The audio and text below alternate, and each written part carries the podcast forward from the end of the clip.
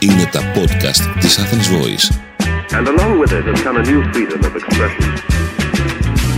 Παραδοθήκατε με φόρο.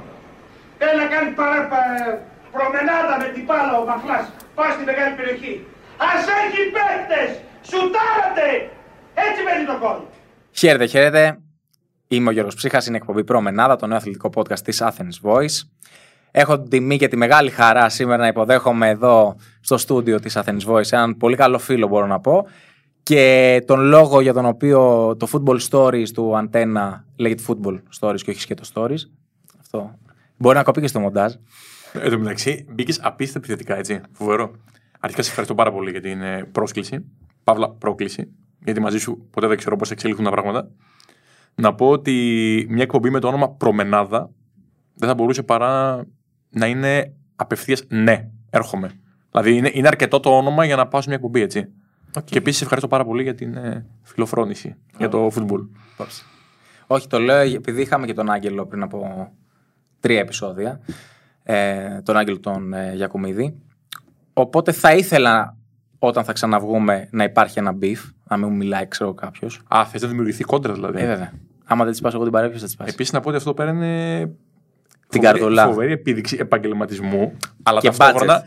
βάζουμε και την καρδούλα εδώ για να σπάσει η σοβαρότητα. Δηλαδή, μην δημιουργηθεί απόσταση ανάμεσά μας. Με καρδούλα, ότι ξέρεις, είμαστε σοβαροί, είμαστε επαγγελματίες, αλλά είμαστε και αγαπησιάριδες. Ακριβώς. Έχεις το σεβασμό μου. Ναι, λίγο. Εγώ το κρατάω αυτό. Μη, μη, μη, μη, μη. μη. Λοιπόν, προμενάδα, Δημήτρη, ξεκινάμε. Πάντα ξεκινάω τις ε, συνεντεύξεις στα podcast του whatever με την ίδια ερώτηση. Εφόσον προέρχεται το προμενάδα σαν όνομα από τον Αλγέρα τον Παναγουλιά, αυτό το είδωλο του ελληνικού ποδοσφαίρου και των ελληνικών πάγκων, πού ήσουν και τι έκανες και τι θυμάσαι από το Μουντιάλ του 1994. Κοίταξε. Ήταν ένα πολύ σημαντικό μουντιάλ για μένα, γιατί τότε ήμουνα μόλις ενός χρονών, οπότε δεν θυμάμαι απολύτως τίποτα. Το περίμενα. Εγώ το ήξερα. Εγώ το ήξερα ότι ήταν ενός. Ζω για τη στιγμή που θα φέρω κάποιον καλεσμένο και θα μου πει: Ξέρεις κάτι, το έζησα. Είχα πάει εκεί. Γιατί όχι τον Νίκο του Μαχλά. Νίκο, Για να πω τον Αργέρα τον Παναγούλια. Και λέω: Νίκο, Ζόρικα. Νίκο, τι περιμένεις; Νικό, κάνεις like, βλέπω ότι κάνεις like στα καρφώματα του Γιώκητς. Για όνομα τη Παναγία. Έλα εδώ. Ε, λοιπόν, ποιο είναι το πρώτο Μουντιάλ που θυμάσαι; Το πρώτο Μουντιάλ που θυμάμαι είναι το Μουντιάλ του 2002 που το πήρε η Βραζιλία. Και όχι απλά το θυμάμαι. Δυστυχώς δεν υπάρχουν φωτογραφίες για αυτά που θα πω. Ή, αν θέλεις, δεν τις δείχνω φωτογραφίες. Είχα κάνει και το κούρμο του Ρονάλντο. Το οποίο το είχα και για ένα μήνα. Με έβλεπαν στο Ήσουν χωριό. από αυτούς; Βεβαίως. Με έβλεπαν στο χωριό και νομίζω ότι το έχω σκάσει από κάποια φαβέλα. Γιατί ήμουνα και. Είμαι που είμαι μελαχρινός. Τότε ήμουνα όχι απλά μελαχρινός. Ήμουν λες και βλέπεις το δίδυμο αδερφό του Ροντρίγκο της Ρεάλ. Δηλαδή είναι φοβερή κατάσταση. Ο ήλιο με έβρισκε και με έκαιγε στο δευτερόλεπτο. Μπαμ, κατευθείαν. Έτοιμος, Βραζιλιάνος. Και με το μαλλί έτσι, να τρέχω σαν τρελός. Μπλούζα φαινόμενο Ιντερ. Ω, ψαγμένο. Άσε ρε τώρα. Εδώ πέρα μιλάμε τώρα. Επαγγελματίες άνθρωποι είμαστε τώρα. Βλέπουμε μπάλα από. Μην μιλώ για πράγματα για να μας κυνηγήσουν. Αλλά ήμουν ερωτευμένος με το φαινόμενο πάρα πολύ. Οπότε εκείνο το Μουντιάλ, επειδή το είχα δει στο χωριό, στο μπαλκόνι, και είχα δει από το πρώτο παιχνίδι της Βραζιλίας, δεν, θυμάμαι- δεν τα θυμάμαι όλα. Θυμάμαι πολύ χαρακτηριστικά το παιχνίδι με την Αγγλία, λόγω του γκολ που έβαλε ο Ροναλντίνο στο Σίμαν. Θυμάμαι τον ημιτελικό με την ε, Τουρκία και θυμάμαι πολύ χαρακτηριστικά και τον τελικό με τη Γερμανία. Τα υπόλοιπα τα έχω λίγο μπερδεμένα. Έκτοτε ήταν ο έρωτας με το ποδόσφαιρο. Το ποδόσφαιρο, θα σου πω. Ε, αρχικά να πω ότι είμαι Άρης. Γινάρης να γουστάρεις. Υποστηρίζω τον Άρη. Γιατί θα βάλω τον Άρη κατευθείαν στο παιχνίδι. Το 1998 εγώ ήμουνα τον Αύγουστο του 1998 ήμουνα 4,5 ετών. Οπότε ο πατέρας μου θεώρησε ότι είναι πάρα πολύ καλή ηλικία για να πάμε στο γήπεδο πρώτη φορά. Και να Άρα- Άρα... ψυχολογικά. Ακριβώς έτσι. Έχουν ασπρίσει τα μαλλιά μας, φλερτάρουμε πλέον με διάφορα ζώδια τα οποία μακριά από μας να είναι. Αλλά, εν πάση περιπτώσει, δεν τα λέτε, δεν τα γράφετε. Ε, ήταν αρκετό, ήταν και μάλιστα ένα Άρης Ιωνικός. Απλά επειδή ήταν αρχή της χρονιάς, ήταν γεμάτο το γήπεδο. Ξέρεις, τα, τα παιδικά μου μάτια που ανοίξαν ξαφνικά και βλέπανε παντού κίτρινα χρώματα. Όποιο χρώμα και να είναι, αλλά Του Ίκτερου. ήταν εντυπωσιακό. Ήκτερο, ξεήκτερο, μπορεί να πονάς, μπορεί να είσαι hater τώρα, αλλά η πραγματικότητα είναι ότι όταν βλέπεις χρώματα, ε, πράσινα, κόκκινα, κίτρινα, ό,τι και να βλέπεις, ένα παιδάκι και μάλιστα τόσο έντονα, είναι ρε φίλε εντυπωσιακό. Σε κερδίζει κατευθείαν. Άρα έκτοτε θυμάμαι, ήθελα ασταμάτητα να πηγαίνω να βλέπω ε, τον Άρη. Και γενικά μπάλα. Θυμάμαι να μαλώνω με τη μητέρα μου πάρα πολύ για Τετάρτη Champions League Mega. Τρίτη πάλι Mega Champions League τότε. Έχεις Είσαι, παίξει ο Άρης Champions League. είσαι μικρός, το θυμάσαι; Δεν έχει παίξει καν προγραμματικά ο Άρης. Αλλά τι να κάνουμε. Α, έβλεπες άλλες ομάδες. Ε, έβλεπα άλλες ομάδες. Αυτό. ε- εντάξει. Και τότε έδειχνε και η ΕΡΤ το 2000, μέχρι το 2001-2002, νομίζω έδειχνε και η UEFA. Γιατί θυμάμαι, ο Παμπώνυρο πατέρας μου, τι έκανε. Έβλεπα ημιτελικά UEFA 2002. Dortmund Μίλαν. Με Μάρτιο Μορόζο, Ντόρτι. Στη Μίλαν. Και τότε εμένα τα παιδικά μου μάτια δεν, είχε, δεν μπορούσαν να, ξε- να επεξεργαστούν πολλές πληροφορίες τώρα στα 8 και στα 9. Οπότε εγώ τι έβλεπα. έβλεπα γήπεδος στα κίτρινα, κοντά οι κερκίδες, Χαριλάου. Χαριλάου. Γήπεδος στα κίτρινα, μακριά οι κερκίδες, Φιλαδέλφια. Τέλος. Για μένα δεν υπήρχαν άλλες ομάδες που φοράνε κίτρινο μαύρο, ήταν αυτές οι δύο για οικονομία χρόνου, ρε παιδί μου. Οπότε βλέπω Dortmund ε, Milan. Το κοιτάω, πώς θα καταλάβω αγγλικά. Λέω, ο Άρης είναι. Μου κοιτάει ο πατέρας μου, λέει αυτή την ευκαιρία. Ναι, μου λέει. Του λέω τι είναι, μου λέει με τη Μίλαν παίζει. Είμαι τελικά UEFA. 4-0. Τελικό με τη Φέγενροτ. Τελείω. Έγινε και Dortmund έκτοτε. Χάνω κάθε χρόνο πρωτάθλημα την Bayern. Τι να πεις. Δεν μπορώ να βρω χαρά πουθενά. Μεγάλος μίσθο ο πατέρας. Μέχρι, μέχρι, μέχρι τη Γερμανία πήγα και δεν μπορώ να βρω χαρά. Ακόμα και εκεί με γκλώβησε. Φοβερό. Ε, το περί... Όχι το περίμενες βασικά. Είναι μια. μ, δι- Πώς, δεν ξέρω πώς να το χαρακτηρίσω. Δικαίως σίγουρα όχι. Είναι μια εκπλήρωση ονείρου αυτό που έκανες με τα παιδιά του Football Stories για αυτό τον μικρό Δημήτρη των 4,5 ετών που τον πήγε ο πατέρας του Χαριλάου. μην το κάνετε, σημερινή παταρία, μην το κάνετε. Λοιπόν, θα σου πω. Είναι η απόλυτη εκπλήρωση ονείρου. Δηλαδή, πραγματικά μεγάλωσα με τη σκέψη του να πάω στα μεγαλύτερα ντέρμπι του κόσμου. Πάντα είχα από πολλά χρόνια πριν αυτή την bucket list με τα ντέρμπι, τα πιο εντυπωσιακά, τα πιο μεγάλα, τα πιο γνωστά. Όπου ε- έλεγα «Δε, κάποια στιγμή να πάω σε δύο-τρία από αυτά έστω. Έτσι. Τώρα ότι κατάφερα να ζήσω σχεδόν όλα από αυτά και να βάλω κι άλλα μέσα, είναι ευλογία προφανώς και τύχη και ικανότητα, συνδέονται πολλά πραγμάτων, αλλά πρωτίστως για μένα είναι ευλογία αυτό, ρε φίλε. Δηλαδή είναι... Δεν έχω κλείσει καν τα 30 και στα 29 μου αυτή που μιλάμε έχω καταφέρει να έχω, να έχω δει σε 27 επεισόδια σχεδόν όλα τα μεγάλα ντέρμπι. Και έχεις δει και το ντέρμπι της κοιλάδας του Ρουρ. Βεβαίως. με την εκπληκτική προπόνηση, αν θυμάμαι καλά, της Σάλκε που είχαν πάει ο Άγγελος και ο Ναι. Γιώργος να κοιμηθούν. Όλοι είχαμε πάει τότε εκεί στη Σάλκε, αλλά. Έπρεπε να κοιμηθούν. ε. Είδα λίγο ψόφιο. Α, Κάτι τέτοιο θυμάμαι. το, ε, το βιντεάκι λες στο YouTube. Ναι, έτσι. ναι, ναι, ναι. Διαβασμένος πολύ είσαι. Μαγικό. Ναι, ήταν εντάξει, κοίταξε. Παρ' όλα αυτά ότι μαζεύουν 3.000 με 4.000 κόσμο σε μια προπόνηση πριν το παιχνίδι για να Ποιο, ναι; Για να, όχι, για, δεν, ήταν, δεν είχε τέτοια κατάσταση. Ήταν πολύ οικογενειακό το κλίμα. Δηλαδή, ξέρεις, ναι, μεν πας για ύπνο με αυτήν την κατάσταση, αλλά ταυτόχρονα βλέπεις και μια ρομαντικότητα. Δηλαδή, εμένα με αυτό, επειδή πάντα προσεγγίζω το ποδόσφαιρο ρομαντικά, πάντα μου φαινόταν πάρα πολύ ωραίο το να δεις ξαφνικά 4.000 κόσμο, μαμά με το παιδάκι, με το σχολάκι, με αυτά. Δηλαδή, είναι, είναι εικόνες που εμένα με κεντρίζουν. Θα σου πω, άσχετο τώρα, πάω αλλού. Ήμουνα στο παιχνίδι του Καλυθέα και Φυσιά Το 3-3 τώρα. πριν 10 μέρες. Ναι. Ναι. Ε, και ήταν μπροστά μου ένας παππούλης, πάνω από 80 σίγουρα, με καπελάκι λιωμένο καλυθέα, το μπουφανάκι του, το τυπικό του παππού και το κασκολάκι επίσης λιωμένο καλυθέα. Ας πούμε, ε, για μένα αυτή είναι απίστευτα ερωτεύσιμη εικόνα. Δηλαδή είμαι απίστευτα ρομαντικό το ποδόσφαιρο ως προς αυτό. Δηλαδή προτιμώ να δω αυτό από έναν τύπο που θέλει να πετύχει άλλα μέσα από το γήπεδο. Με ό,τι αυτό συνεπάγεται, ας μην ε, επεκταθούμε παραπάνω. Είναι αυτές οι εικόνες εμένα πάντα με προ- μου αρέσουν. Σίγουρα θέλουμε την ένταση στις σημαίες, ε, καπνογόνα, φωνές, χρώματα, συνθήματα κτλ. Αλλά και αυτό είναι πολύ σημαντικό κομμάτι του ποδοσφαίρου. Δεν είναι κάτι που είναι έξω. Θα είσαι ο παππούλη αυτός του Χαριλάου. Μακάρι. Να βλέπεις την ομάδα σου να παλεύει να είναι Μακάρι. Αλφα εθνική. Επόμενη ερώτηση. Δύο χρόνια. δύο χρόνια, δύο σεζόν, ε, 27 επεισόδια και ένας πιλότος που μου έχουν ε, ενημερώσει οι φίλοι μου από τα Αντένα. Πολύ σωστά. Που δεν θα τον δούμε; Τον πιλότο. Ναι. Υπάρχει αυτή η σκέψη κάποια στιγμή να ανεβεί, τώρα θα φανεί. Εντάξει. Δεν, ξέρω Δεν θα ακόμα. πούμε ποιο μάτς είναι. Εγώ θα πω ότι το αγαπάω πάρα πολύ αυτό το derby γιατί υποστηρίζω την μία από τις δύο ομάδες. Ε, τι σου έχει αφήσει, γιατί πόσος καιρός είναι από την τελευταία προβολή του τελευταίου επεισόδου. Το τελευταίο επεισόδιο του δεύτερου κύκλου ανέβηκε 23 Δεκεμβρίου. Αν δεν κάνω λάθος. Άρα είναι γεμάτα τέσσερις μήνες. Γεμάτα τέσσερις μήνες. Κοντά, ναι. Τέσσερις μήνες μετά που υπάρχει και η απόσταση χρονική, Μμμ. τι γεύση σου έχει αφήσει; Μιλάς γενικότερα σαν project. Ναι, σαν project, σαν εμπειρία, πώς έχεις δεθεί με τα Ναι. παιδιά που. Εντάξει, ούτως ή άλλως ήσασταν παρέα. Κοίταξε, θα σου πω, είναι ρε παιδί μου το Football Stories, γιατί κάποιοι δεν το γνωρίζουν αυτό, και καλό να το πούμε, είναι επί της ουσίας δεν είναι μια εκπομπή που απλά την εκτελέσαμε εμείς. Την εκτελέσαμε στα 7 μέτρα. Δεν είναι μια εκπομπή που την κάναμε παραγωγή, που την κάναμε. που συμμετείχαμε απλά σε αυτήν. Μας φώναξε κάποιος. Είναι μια εκπομπή η οποία την βρήκαμε εμείς, δηλαδή τη δημιουργήσαμε εμείς από το μηδέν, εμείς οι τέσσερις άνθρωποι. Ήταν μια ιδέα δικιά μας, την οποία μέσα από δεκάδες ώρες που κουβεντιάζαμε, που πήραμε καφέδες, που βάζαμε προσωπικό χρόνο, φτάσαμε να έχει το συγκεκριμένο format. Επενδύσαμε και χρήματα ώστε να γίνει ο πιλότος που είπες.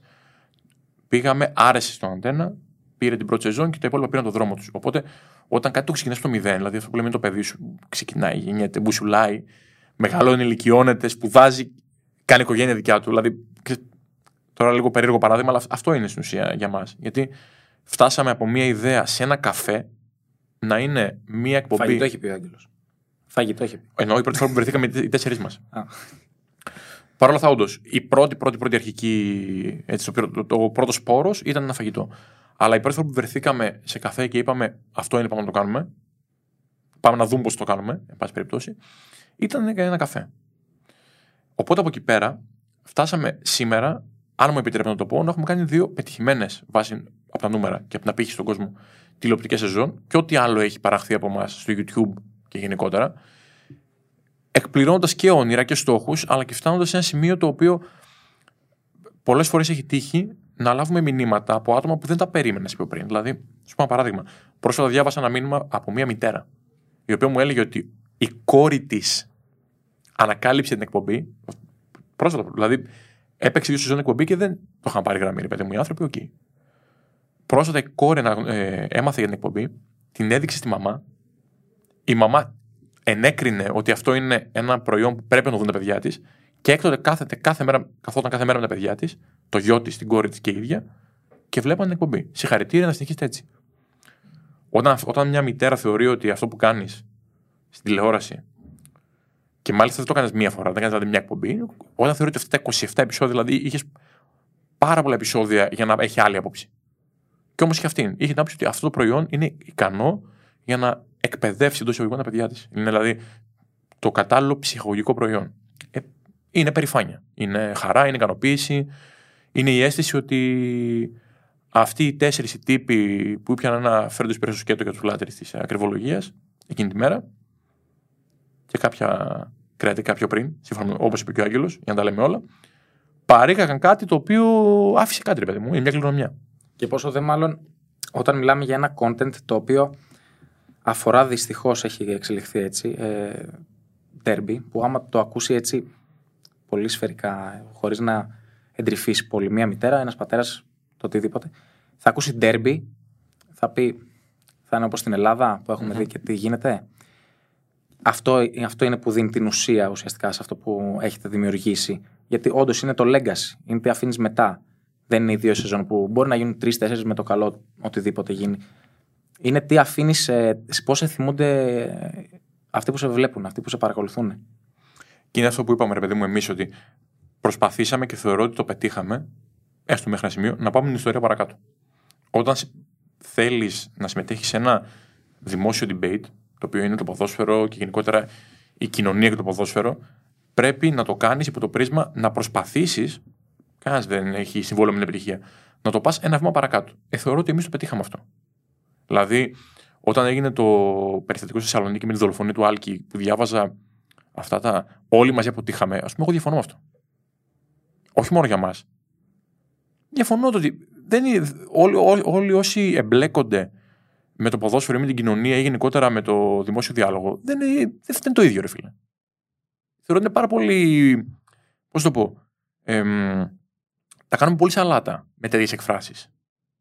Είναι πάρα πολύ λάθος. Χρειάζεται μια αποδελτίωση. Δεν, δεν φταίνει όλο το ίδιο.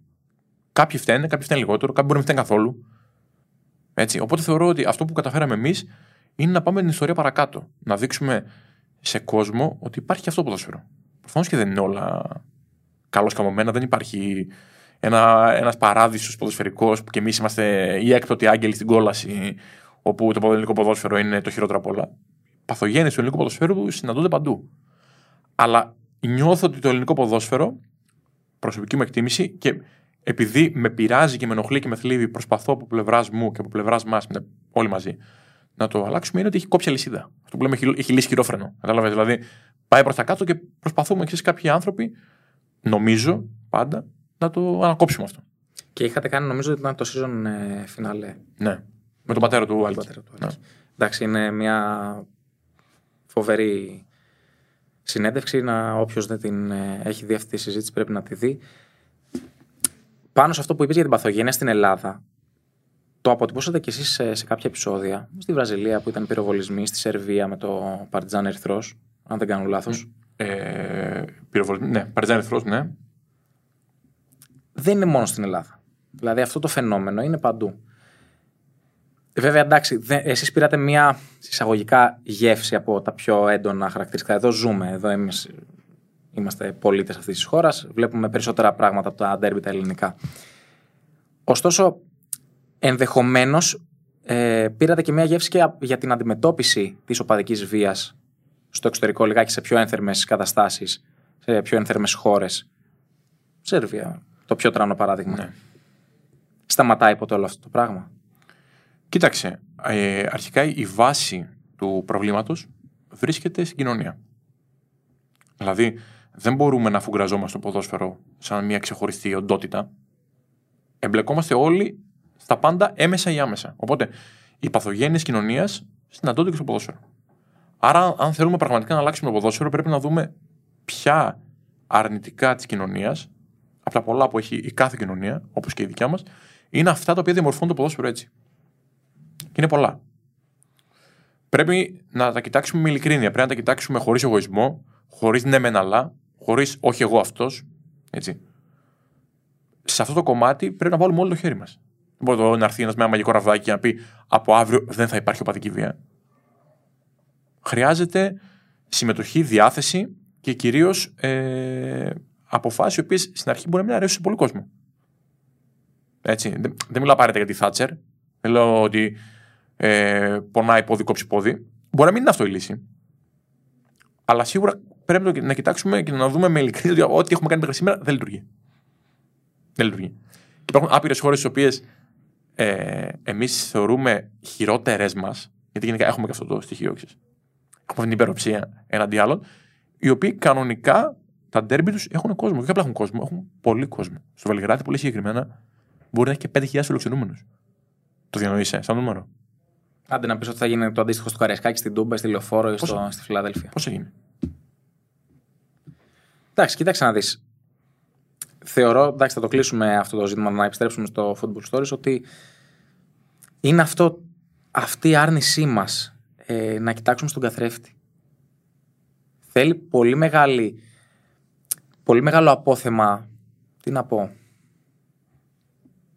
Δεν, δεν ξέρω τι. Θέλει οριμότητα, θέλει παιδεία για να κοιτάξει πραγματικά το, το πρόβλημα κατάματα. Να πας να σταθείς μπροστά από τον καθρέφτη και να πεις Φταίω κι εγώ. Κοίταξε.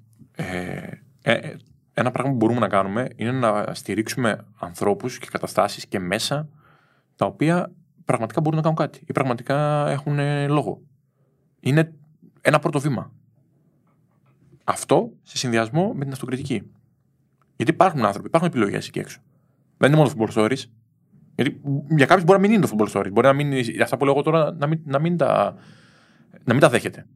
Κάθε γνώμη είναι σεβαστή. Αλλά σίγουρα υπάρχουν άνθρωποι, δηλαδή για μένα δεν είναι ένα και δύο, υπάρχουν πέντε και δέκα άνθρωποι οι οποίοι είτε μιλάμε σε θέσεις δημοσιογραφικές, είτε σε θέσεις παραγωγικές, θεσμικές, όπως πες το, όπου θέλουν να αλλάξει αυτή η κατάσταση, θέλουν να προσφέρουν, θέλουν να μείνει κάτι πίσω. Α στηριχθούν.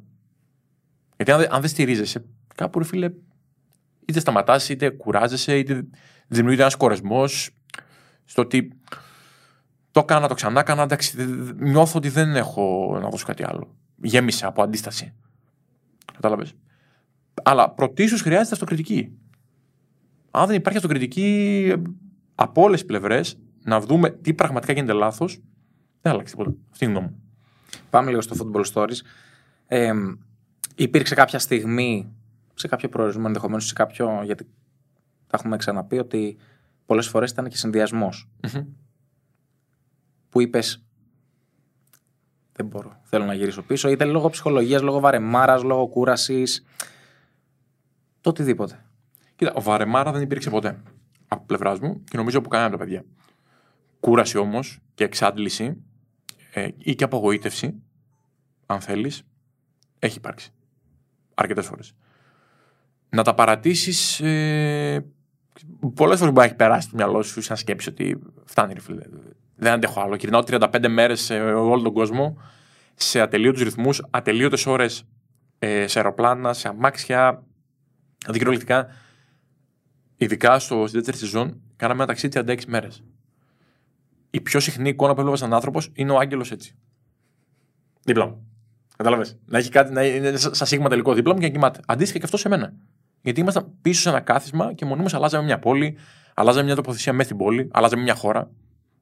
Ένα, αερο, ένα αεροπλάνο, ένα δεύτερο αεροπλάνο, δύο αεροδρόμια το ένα πίσω από το άλλο, πτήση τρεις ώρε το πρωί. Δηλαδή, δεν παραπονιόμαστε, αλλά προφανώς και αυτά δημιουργούν μια κούραση, μια απογοήτευση αν κάτι δεν πηγαίνει καλά, εντάσεις. Αλλά όλα αυτά είναι, ρε φίλε, πώς το πω. Στο πακέτο. Δε- στο πακέτο, είναι δεδομένα. Κατάλαβες, θα γίνουν. Το... Ένα πράγμα δεν πρέπει να ξεχνάς. Δεν πρέπει να ξεχνάς ότι κυριολεκτικά εκείνη τη στιγμή κάνεις κάτι το οποίο σε καθιστά ευλογημένο άνθρωπο. Έχουμε πάρει μια γεύση μικρή από τα κλιπάκια που ανεβάζατε στο κανάλι στο YouTube από το τι δεν Πίσω, βλέπουμε. πίσω από την κάμερα. Ναι. Τι δεν βλέπουμε. Απλώς κάναμε και μια κουβέντα με τον Άγγελο. Χρειάζεται λιγάκι το κοινό του Football Stories αυτό που δεν βλέπει να το γνωρίσει λιγάκι, ξέρεις, με, την, Ναι, με για... τη δική σας ματιά. Ακριβώς ξέρεις για ποιο λόγο συμφέρει. ε, Όχι, όχι συμφέρει. Για ποιο λόγο ε, αυτό μπορεί να συνεισφέρει κάτι στην κουβέντα. Γιατί αντιλαμβάνεσαι μετά τι άνθρωποι είναι αυτοί. Τι περνάνε πραγματικά. Δεν είσαι πιο πολύ μαζί τους. Έχει λογική αυτό. Έτσι. Δηλαδή σε, βά- σε βάζει μέσα στο παιχνίδι. Οπότε προφανώς και έχει, έχει νόημα αυτό και σημασία. Απλά ξέρεις, είναι πολύ σημαντικό να διαχωρίζουμε το ότι μπορεί να μην παραπονιέσαι, μπορεί να νιώθεις ευλογημένος, αλλά αυτό δεν σημαίνει ότι δεν μπορεί να νιώσει κάποια στιγμή εξαντλημένος, δεν μπορεί να νιώσει κάποια στιγμή απογοητευμένος, δεν μπορεί κάποια στιγμή να φλερτάρεις με το πεις Δεν αντέχω, άλλο τα παρατάω. Θα γίνουν. Μέσα στο παιχνίδι. Απλά, αν δεν ξεχνάς ποτέ αυτό που είπα πριν, και το λέω και τελευταία φορά για να μην κουράζω, ότι είσαι ευλογημένος άνθρωπος εκείνη τη στιγμή, κάνεις κάτι που άλλοι τον ονειρεύονται. Ταξιδεύεις, βλέπεις μέρη, μπάλα, τα πάντα. Θα σου κάνω κάποιες ερωτήσεις που τις είχα κάνει και στον Άγγελο. Απλώς εντάξει, προφανώς ήταν καθαρά δική του άποψη. Σου λέω τώρα, πείθεις Λέτζα, Θοδωρή, ξέρω εγώ και τον Άγγελο. Πες ότι ο Άγγελος έχει πιστεί ήδη. Να με πάρετε μαζί σας, να ξεπεράσω και εγώ το κόλλημα που έχω με τα αεροπλάνα και να πάμε σε τρεις προορισμούς μαζί, σε τρία ντέρμπι μαζί. Που έχετε πάει, προφανώς. Που έχουμε δει. Που έχετε δει, ναι. Ποια θα διάλεγες, ποια ας πούμε θα έλεγες ότι θέλω να πάρω τον Γιώργο εκεί πέρα για να δει αυτά που είδα, να ζήσει αυτά που έζησα και να πάρει εικόνα ουσιαστικά από όλο αυτό το project που λέγεται Football Stories ε, ε, ακριβώς. Κοίταξε, το πρώτο παιχνίδι είναι ένα παιχνίδι για το οποίο έχουμε μιλήσει πάμπολε φορές και γενικά όποιος τα παρακολουθεί στενά, ενδεχομένως να έχει βαρεθεί να το λέμε, είναι η Κολομβία. Γιατί ήταν ένας συνδυασμός πάρα πολλών πραγμάτων που πήγανε τέλα, δεν ευθυγραμμίστηκαν όλοι οι πλανήτες και ήταν όλη η εμπειρία εξαιρετική. Από κερκίδα, από τους ανθρώπους που γνωρίσαμε, από το σκορ. δηλαδή, Ό,τι και να μου πεις πήγε τέλεια. Και ήταν ο τύπος με Ο Μαρσέλο. το ο Βαλτεράμ, πώς τον Ο, λέγανε. ο Βαλτεράμ, ναι. Ο Χουάν. Το όνομα του Χουάν. Ε, εκεί είδαμε ένα 5-2. Είδαμε ένα γήπεδο χωρίς ε, κενά διαζώματα. 45.000 κόσμος και από τους δύο. Χρώμα, ατελείωτη φωνή. Κυριολεκτικά σου λέω ότι ανατρίχιασα. Εγώ τον μπήκα μέσα στο γήπεδο, ανατρίχιασα. Μου μιλούσε κάποια στιγμή ο Γιώργος και ήταν από τις πρώτες φορές που μαλώσαμε με τον Γιώργο. Γιατί όντως ο άνθρωπος μου έλεγε κάτι και εγώ δεν τον, δεν τον κοιτούσα καν. Γιατί σου λέω, αφουγκράζομαι πάρα πολύ ρομαντικά όλες αυτές τις προεκτάσεις του ποδοσφαίρου, πιο πολύ ακόμα πολλές φορές και από το... αυτό που γίνεται στο γήπεδο, όπου μπορεί κάτι τέτοιο, αν είναι πολύ έντονο, να χάσω επαφή. Οπότε ρε φίλε έγινε και, έγινε και εκεί πέρα αυτό. Χάθηκα. Κοιτούσα σαν χάσω σαν παιδάκι που το, που, που το βάλες μέσα σε ένα μαγαζί με παγωτά και ζαχαρωτά. Αυτό το πράγμα έγινε. Οπότε ήταν, νομίζω ότι αν το ζούσες αυτό θα καταλάβει τι λέω. Τώρα. Πρώτο, με διαφορά. Θα σε πάω τώρα σε ένα δεύτερο, να είναι λίγο διαφορετικό σε ψυχολογία. Θα πηγαίναμε, νομίζω, Celtic Rangers. γιατί θα έχανες πάσα ιδέα για τους Βρετανούς. Με αυτά που θα βλέπεις. Δεν έχω την καλύτερη. Όχι, δηλαδή θα σου πω, όλοι τους έχουν αισθάνονται ότι ε, εντάξει, ο... μπαίνει γκολ και φωνάζουν yeah. Ε, πεθώ, ε, κα- ε, κάθονται οι μισοί, η Θάτσερ τους ευνούχησε. Γενικότερα, για τους Βρετανούς δεν ακούς ποτέ κάτι καλό, κάτι εντυπωσιακό. Αυτό που είδα εγώ στο Celtic Park, στο Celtic Rangers και φαντάζομαι ισχύει το ίδιο και στο Ibrox, ουρλιάζουν. Δεν φωνάζουν. Ουρλιάζουν. Ήταν όλοι όρθιοι. Και επειδή εγώ καθόμουν ακριβώς δίπλα στους φιλοξενούμενους Rangers, ήταν κάποιοι τύποι και Celtic και Rangers οι οποίοι πληρώσαν εισιτήριο για να βρουν ένα τον άλλον. Ο- ή- ή- Ήταν δύο τύποι που τους κοιτούσα και όποτε γυρνούσε στο κεφάλι μου, δεν βλέπανε σε καμία περίπτωση ποτέ το γήπεδο. Είχαν, λο- είχαν λοκάρει ο καθένας από έναν από απέναντι, το άλλο απέναντι στα πέντε μέτρα. Και ήταν σε φάση εγώ, εσένα μετά έξω. Αν έρθεις αυτό. κάτω. Αν έρθεις κάτω, έλα πίσω. Αυτό, πάω στο έλα πιο νοσοκομείο. κάτω, έλα πιο εκεί. Θα πούμε μετά, έμπαινε γκολ, πανηγυρίζανε, χειρονομίες. Απίστευτη ένταση. Και το παιχνίδι 12 ώρα το πρωί, ε. Για να προλάβουν να σουρώσουν. Δηλαδή, μαγικές καταστάσεις. Καλά. Ο, ο σουρεαλισμός φορούσε κόκκινα εκεί πέρα. Δηλαδή ήταν ε, αδιανόητο. Άμα θέλω, σου ρώνω. Βρε, προφανώς και ξηρώνουν, απλά και οι άλλοι. Είναι λέει- από χθες το βράδυ. οι άλλοι ψα, ψαλιδίζουν με τους πιθανότητε. Από, πότε- από τι ώρα θα πίνουν. Σου λέει 9 ώρα θα σκοθούν. Πότε θα σκοθούν. Ξέρω το πρωί σκοθούν να πιούν. Δεν το πάρουν ζερί. Εντάξει. Και το τρίτο είναι νομίζω ότι θα το έχει αναφέρει και ο Άγγελος το πρώτο μας επεισόδιο. Που είναι η Ολλανδία. Το φέγγει ο Ρουτάγιαξ. Γιατί και εκεί πέρα πήγαν όλα πάλι ρολόι και από το σκορ και από ατμόσφαιρα γηπέδου αλλά και από τα άτομα που γνωρίσαμε. Δηλαδή ήταν φοβερό. Να πούμε ότι αναφέρει το σκορ και για το 5-2 στην Κολομβία και για το 6-2 στην Ολλανδία. Γιατί το 0-0 πήγαινε σύννεφο κάποια στιγμή. Στην πρώτη σεζόν Δηλαδή, πήγαινε ήταν κατάρα. σύννεφο. Στη δεύτερη δεν βγήκε ούτε ένα 0-0. Κάτι γι' αυτό. Ούτε ένα. Μία ερώτηση που δεν θυμάμαι αν την έκανα στον Άγγελο. Ένα υποθετικό σενάριο ότι σου σβήνουν έναν προορισμό, για καλό είναι. Ένα προορισμό, ένα ντέρμπι από το μυαλό σου, για να το ξαναζήσεις έτσι όπως τον έζησες. Αλλά ακριβώς έτσι. Step by step. Ποιος, ποιον θα επέλεγες να ξαναζήσεις από το 0 έτσι όπως τον.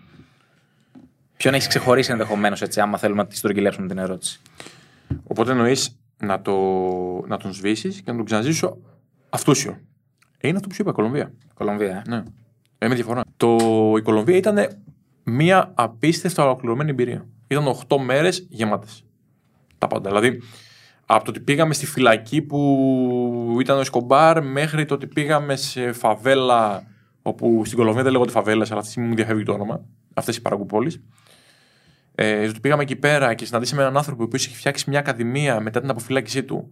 Και η αποφυλάκησή του έγινε γιατί κατηγορείται για 150 δολοφονίες. Ο άνθρωπος ήταν εκτελεστής. Τι είπες, μου- Δηλαδή, Counter Strike έπαιζε. Α, φοβερό, ναι, έτσι. Ήταν, ήταν εκτελεστής του Εσκομπάρ. Ωραία. Και βγήκε και έκανε ακαδημία ποδοσφαίρου. Για να, εξ- Επαγγελματικό για, να, προσανατολισμό. για να εξιλεωθεί. Εν πάση περιπτώσει. Το αστείο της υπόθεσης σε αυτό ξέρει ποιο είναι. Ότι εγώ, όταν το βρήκα το θέμα, βρίσκω τρεις δολοφονίε. Και λέω τρεις δολοφονίε. Εύπεπτο ακούγεται. Ε, ρε, παιδί, εντάξει. Άνθρωπος. Έφαγε και τρεις ανθρώπους. Περνάει. Λες εντάξει. Βάρη μεν, οκ. Αλλά όταν πάμε εκεί πέρα, λέει, «Ε, όχι τρεις. Για τρεις, τρεις ταυτοποιήθηκαν. Κατηγορούμε για 151. Και λέω, «Μμ, σημαντικό να διαβάζει καλύτερα στα ισπανικά τα άρθρα παρά στα αγγλικά. Γιατί στα αγγλικά χάθηκε μια πληροφορία ότι τρεις είναι οι ταυτοποιημένοι που έχουν δολοφονηθεί. Και την ψιλολές βασική πληροφορία. Ναι, πολύ βασική πληροφορία που την, την έχασα, αλλά εν, εν πάση περιπτώσει. Γενικότερα ήταν φοβερή εμπειρία. Δεν, από όπου και να το πιάσω. Ok, ok. Και έχουμε στείλει εκεί πέρα, να σου πω, αρκετές παρέες. Έκτοτε. Στο συγκεκριμένο άνθρωπο; Ναι. Όχι στον άνθρωπο αυτόν, ναι. Στο Χουάν. Α, Βαλντράμ. Οκ. Φαντάζεσαι να στέλνω εκεί πέρα παρέες στον, ε, στο Σικάριο. Θέλω κάτι φιλαράκια μου τα οποία δεν τα πάμε πολύ καλά τελευταία. Υπάρχει κάποιο ντέρμπι, κάποιος προορισμός που αν γινόταν η τρίτη σεζόν θα ήταν ε, top of the list; Κοίταξε, αυτό το οποίο έπρεπε να έχει γίνει από την πρώτη σεζόν ήδη και δεν έγινε. Και δεν είναι ούτε η δεύτερη και πρέπει να γίνει. Και αν δεν γίνει, θα το πάω να το κάνω μόνος μου. Έχω απελπιστεί. Θύλα τρεγλία. Ε, δεν γίνεται. Τρίγλια, σαν τρελός. Πάω μόνο τρίγλια βλέπω. Πλάκα μου. Ε, National Peñarol. Σωστό. Δεν υπάρχει. Είναι πολύ σημαντικό παιχνίδι. Ήταν στην αρχική μου λίστα. Είναι το μοναδικό της αρχικής λίστας. Γι' αυτό σου είπα σχεδόν όλα στην αρχή. Ήθελα να καταλήξω εδώ. Ότι αυτό λείπει. Δεν το έχω δει. Ενδεχομένως εκεί παίχτηκε μπλέξιμο με τα προγράμματα. Το... Γιατί Ε, καταλαβαίνουμε ότι. ο Έμπλεκε, Ιωργάνος- έμπλεκε πάντα κάπως έτσι. Δηλαδή στη δεύτερη σεζόν όλα γίνανε πάρα πολύ σύντομα.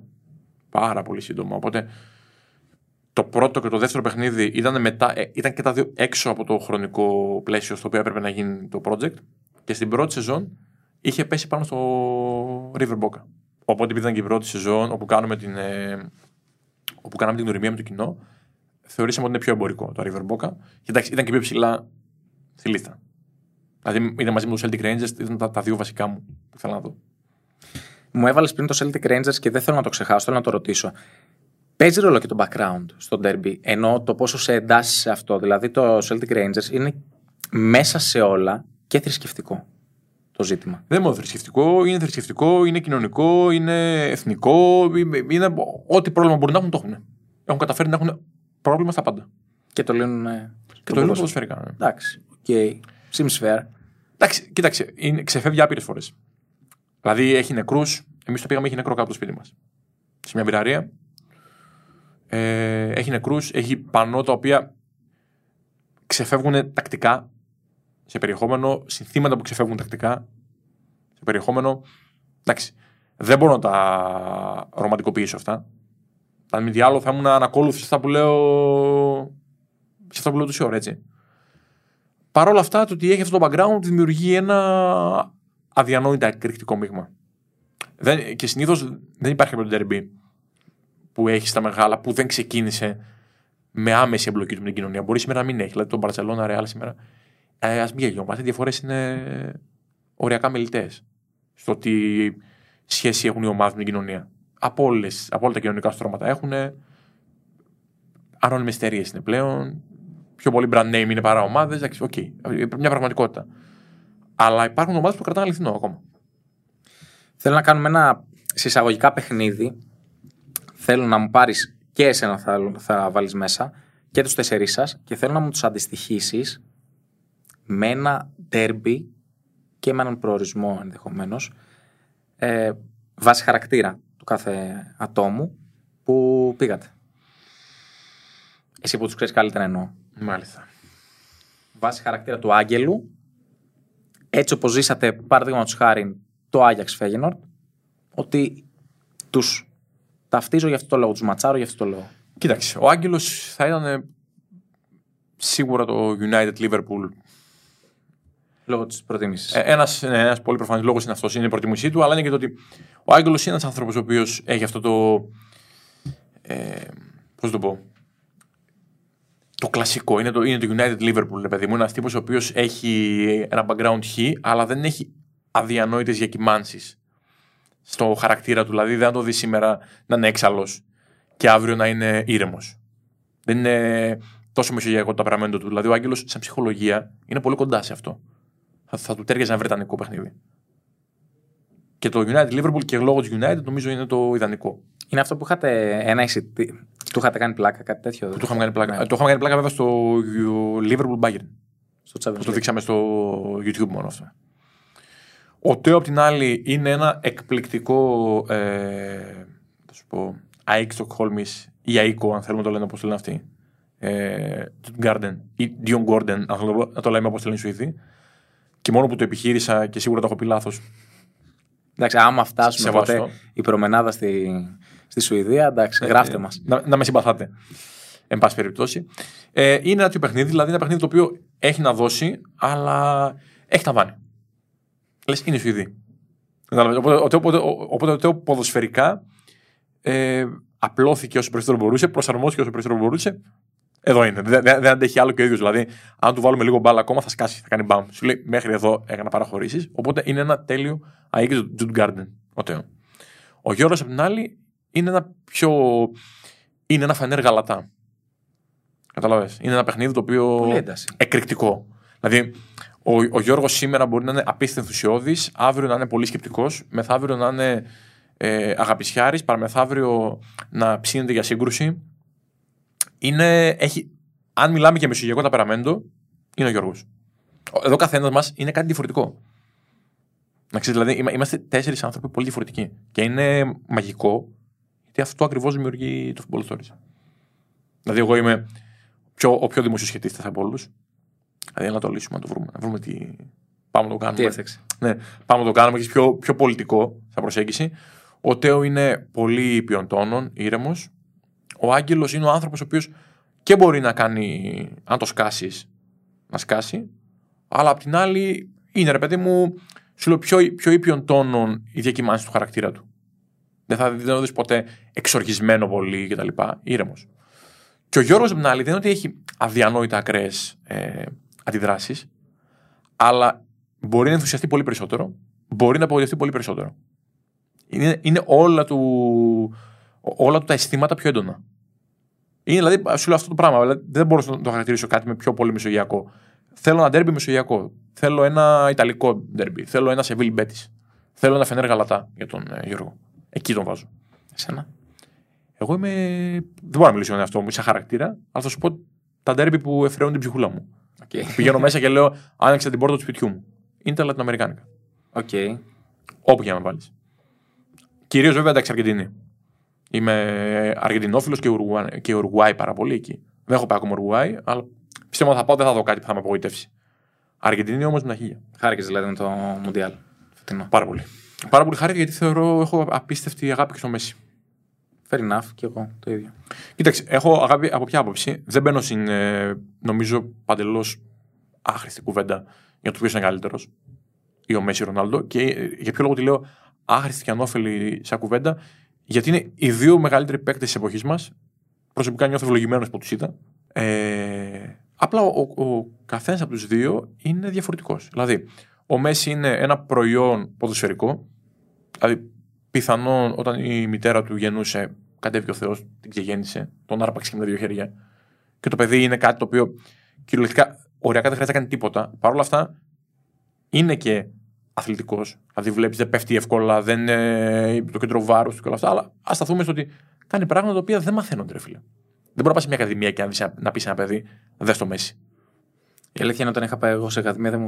Είναι δεν τα άμα- μάθανε. Αν πάρει φίλο σου πει ο άλλος, ε, δε, δες στο Μέση, κάνω ό,τι κάνω Μέση, θα απογοητευτείς. Γιατί δεν θα μπορείς να το κάνεις. Μπορεί όμως να σου πει δε στο Ρονάλντο. Όχι στο ποδοσφαιρικό επίπεδο, στο επίπεδο δουλειάς. Ο άνθρωπος είναι μια μηχανή, είναι ένα υ- υ- υπόδειγμα αθλητή. Δηλαδή, το, το βλέπεις ακόμα και σήμερα, τρέχει, πηδάει, ε, βάζει ε, τζαρτζαρίσματα. ε, Με τον ίδιο τρόπο που το έκανε και πριν. Δηλαδή το ότι πήγε τώρα στη Σαουδική Αραβία, οκ, είναι θέμα μια μιας εύστοχης ή άστοχης, για μένα άστοχης, αλλά οκ, επιλογής σε ποδοσφαιρικό επίπεδο στην καριέρα του. Τίποτα άλλο. Αθλητικά είναι ο ίδιος. Έπεσε λίγο στα έπεσε. Αλλά παρόλα αυτά, τον βλέπεις σε αυτήν την ηλικία είναι ρε φίλε μηχανή. Είναι υπόδειγμα. Σαφώς. Δηλαδή, αυτό που έχεις να κάνεις είναι να νιώθεις ευτυχισμένος που τον είδες. Αλλά ο Μέση είναι ρε φίλε το αυτό που σου είπα, το ρομαντικό. Έκανα- Είναι. Το ήθελα κιόλας και στη γιατί με τρελαίνει αυτό, αυτή η τάση που έχουμε στα πάντα. Και στο ποδόσφαιρο. Δεν σου δίνει το respect γιατί δεν έκανες αυτό. Μετά το κάνεις αυτό, δεν έκανες εκείνο όμως. Ή δεν το έκανε έτσι. Και είχαμε φέρει την Ταλκά ότι για να αποδείξει ο Μέση ότι δεν είναι ελέφαντας, πρέπει να πάρει το Μουντιάλ. Το πήρε το Μουντιάλ, τώρα ακούμε άλλα. Ότι Διαιτησία. το πήρε στη Σαουδική Αραβία και. Δηλαδή, νιώθεις τώρα ότι ο Μέση θα πάει να το πάρει π.χ. στο στη ΣΥΠΑ και θα λέει ναι, αλλά δεν το πήρε και στην Ευρώπη. Και θα λέτε, αποφασίστε τι θέλετε να κάνει. Εντάξει. Την ε, ποδοσφαιρικοποίησα την κουβέντα, ε, εντάξει, λιγάκι, ξέρεις, το ήθελα. Ε, γιατί θέλω να πάμε και στο άλλο κομμάτι, πέρα από το Football Stories, πλέον σε ξέρουμε και μέσα από τα social media που κάνεις μικρές παραγωγές ουσιαστικά, κατά κύριο λόγο πληροφοριακές, πώς να τις ε, εκπαιδευτικές πάνω στο ποδοσφαιρικό. Α βάλουμε εντός εισαγωγικών εκπαιδευτικά. εκπαιδευτικά. Εκπαιδε- εκπαιδευτικά. Πώς ναι. ξεκίνησε όλη αυτή η μόντα. Θα σου πω, ε, αφού τελείωσε και η δεύτερη σεζόν του Football Stories, γενικότερα είχα πάντα, την, ε, πάντα μία αγάπη στην ιστορία γενικότερα. Δεν σου κρύβω, όχι μόνο στο ποδόσφαιρο, στην ποδοσφαιρική ιστορία, αλλά στην ποδοσφαιρική ιστορία ένα παραπάνω. Δηλαδή, είναι λίγες φορές που π.χ. μπορεί να έμπαινε η μητέρα μου ή ο πατέρας μου στο δωμάτιο να δει αν διαβάζω, και εγώ είχα περάσει μέσα από το βιβλίο της βιολογίας, το πιο μεγάλο τότε από τα υπόλοιπα, είχα περάσει το, την βίβλο των τελικών του Champions League. Και νόμιζα ότι διαβάζω, ξέρω εγώ, για το, κάτι τη βιολογία και εγώ κυριολεκτικά διάβαζα πώς η Rams ε, τότε από υπερομάδα έγινε σήμερα, ξέρω εγώ. Μια ομάδα που είναι δεύτερη κατηγορία τότε. Τώρα είναι πρώτη. Τέτοια πράγματα. Πάντα έρωτα. Τον τελικό τάδε που έγινε, πόσο έληξε, όλη την πορεία. Εί- Είχα, είχα πάρα πολύ ενδιαφέρον στο background των ομάδων. Οπότε θεώρησα ότι είναι κάτι το οποίο ναι, μεν γίνεται, αλλά συνήθως συμβαίνει σε γραπτό λόγο. Και επειδή είμαστε σε μια εποχή η οποία ξέρεις, όλοι λίγο έχουμε μια, μια δυσκολία στο να μπούμε. Α, δεν θα κάτσω να διαβάσω τώρα. Πού να διαβάζω, να δω ένα βιντεάκι γρήγορα. Λέω, ας κάνω ρε παιδί μου όλη αυτή την πληροφορία, ας τη φέρω σε ένα βιντεάκι 45 δευτερολέπτου, ενός λεπτού, 1,5 λεπτό, που είναι πιο εύκολο. Να δω αν με ενδιαφέρει ο κόσμος. Και όχι προς έκπληξή μου, αλλά με μεγάλη χαρά, διαπίστωσα ότι το γουστάρει ο κόσμο, του αρέσει. Έχει όρεξη να μάθει δηλαδή; Νιώθω ότι του αρέσει. Ναι, νιώθω ότι. Κοίτα, προφανώς και υπάρχουν οι άνθρωποι οι οποίοι αδιαφορούν για μερικές πληροφορίες. Προφανώς και υπάρχουν και μερικές πληροφορίες που είναι πιο συγκεκριμένες και ενδεχομένως δεν έχουν τόσο ενδιαφέρον. Ακόμα και εγώ βλέπω τα όρια. Τι αρέσει, δεν αρέσει. Αλλά η πλειοψηφία του κόσμου που ασχολείται με το ποδόσφαιρο ε, το, νομίζω ότι το βρίσκει πολύ ενδιαφέρον. Και το μεγάλο στοίχημα ίσως είναι, όπως στο Football Stories καταφέραμε σε δύο σεζόν να βάλουμε πάρα πολύ κόσμο μέσα στο κοινό που δεν είναι ποδοσφαιρική. Δηλαδή υπήρχε πολλοί κόσμο που έλεγε Το βλέπω και δεν βλέπω μπάλα. Το οποίο είναι νίκη. Έτσι.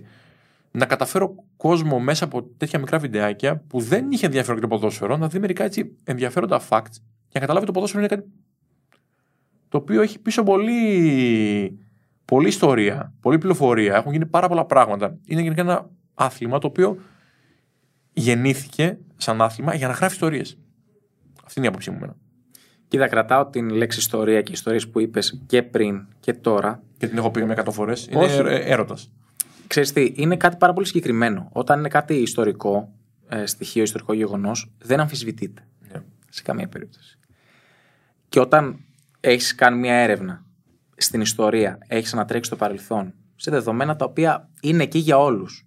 Δεν είναι ότι αλλάζουν επειδή τα ψάξει ο Δημήτρης και θα αλλάξουν άμα τα ψάξει ο Γιώργος.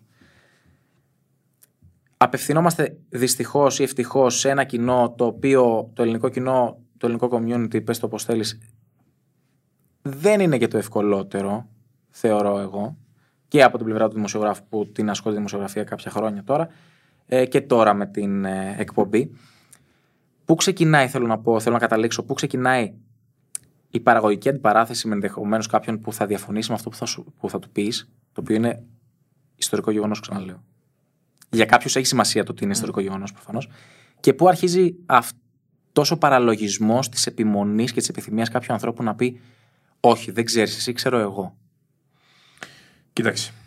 Αυτό που εγώ έχω υιοθετήσει σαν άποψη είναι ότι υπάρχουν δύο ζητήματα. Ένα είναι ότι η ιστορία γράφει. Αυτό είναι δεδομένο. Δεν μπορεί να πεις ότι ένα, κάτι δεν έγινε. Δηλαδή, αν εγώ κάνω μια κίνηση και το ρίξω, έγινε. Όχι, ρε bro. Όχι, αδερφέ μου, αλλά έγινε. Κατάλαβε. Πού, παπ, έπεσε. Τώρα είμαστε εδώ μέσα τέσσερις άνθρωποι.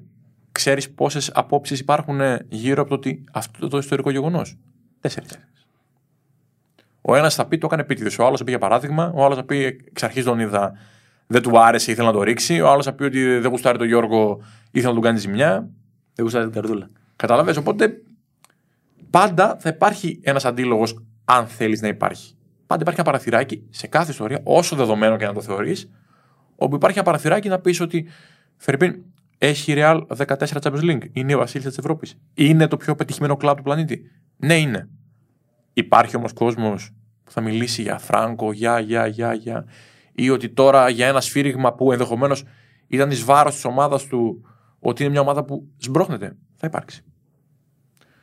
Οπότε εγώ θεωρώ ότι υπάρχουν δύο κατηγορίες ανθρώπων όταν δημιουργείται ένας αντίλογος. Υπάρχουν αυτοί οι οποίοι θέλουν να κάνουν επικοδομητικό αντίλογο και όταν λένε κάτι το οποίο μπορεί και πρώτης όψεως να φαίνεται αιρετικό ή να φαίνεται προκλητικό, στην απάντησή σου έρχονται πολύ πιο συγκαταβατικά. Οπότε λες: OK, απλά ήρθαν ε, λίγο πιο επιθετικά από ό,τι έπρεπε. Ή αν θέλεις, δεν ήρθαν πιο επιθετικά. Απλά ο γραπτός λόγος είναι παρα- πιο εύκολα παρεξηγήσιμος.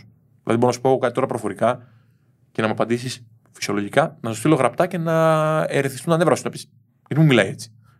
Υπάρχει και αυτό. Και υπάρχουν και οι άλλοι οι οποίοι θα σταθούν σε αυτό το ένα, σε αυτό που μπορεί να παρεξηγηθεί, σε αυτό το οποίο είναι πολλαπλών μεταφράσεων και αποφασίσαν ότι έχεις άδικο. Εκεί δεν υπάρχει κάποιος λόγος να κάνεις debate. Κανένας. Δεν είναι θέμα υπεροψίας. Είναι θέμα οικονομίας χρόνου και για τους δυο σας.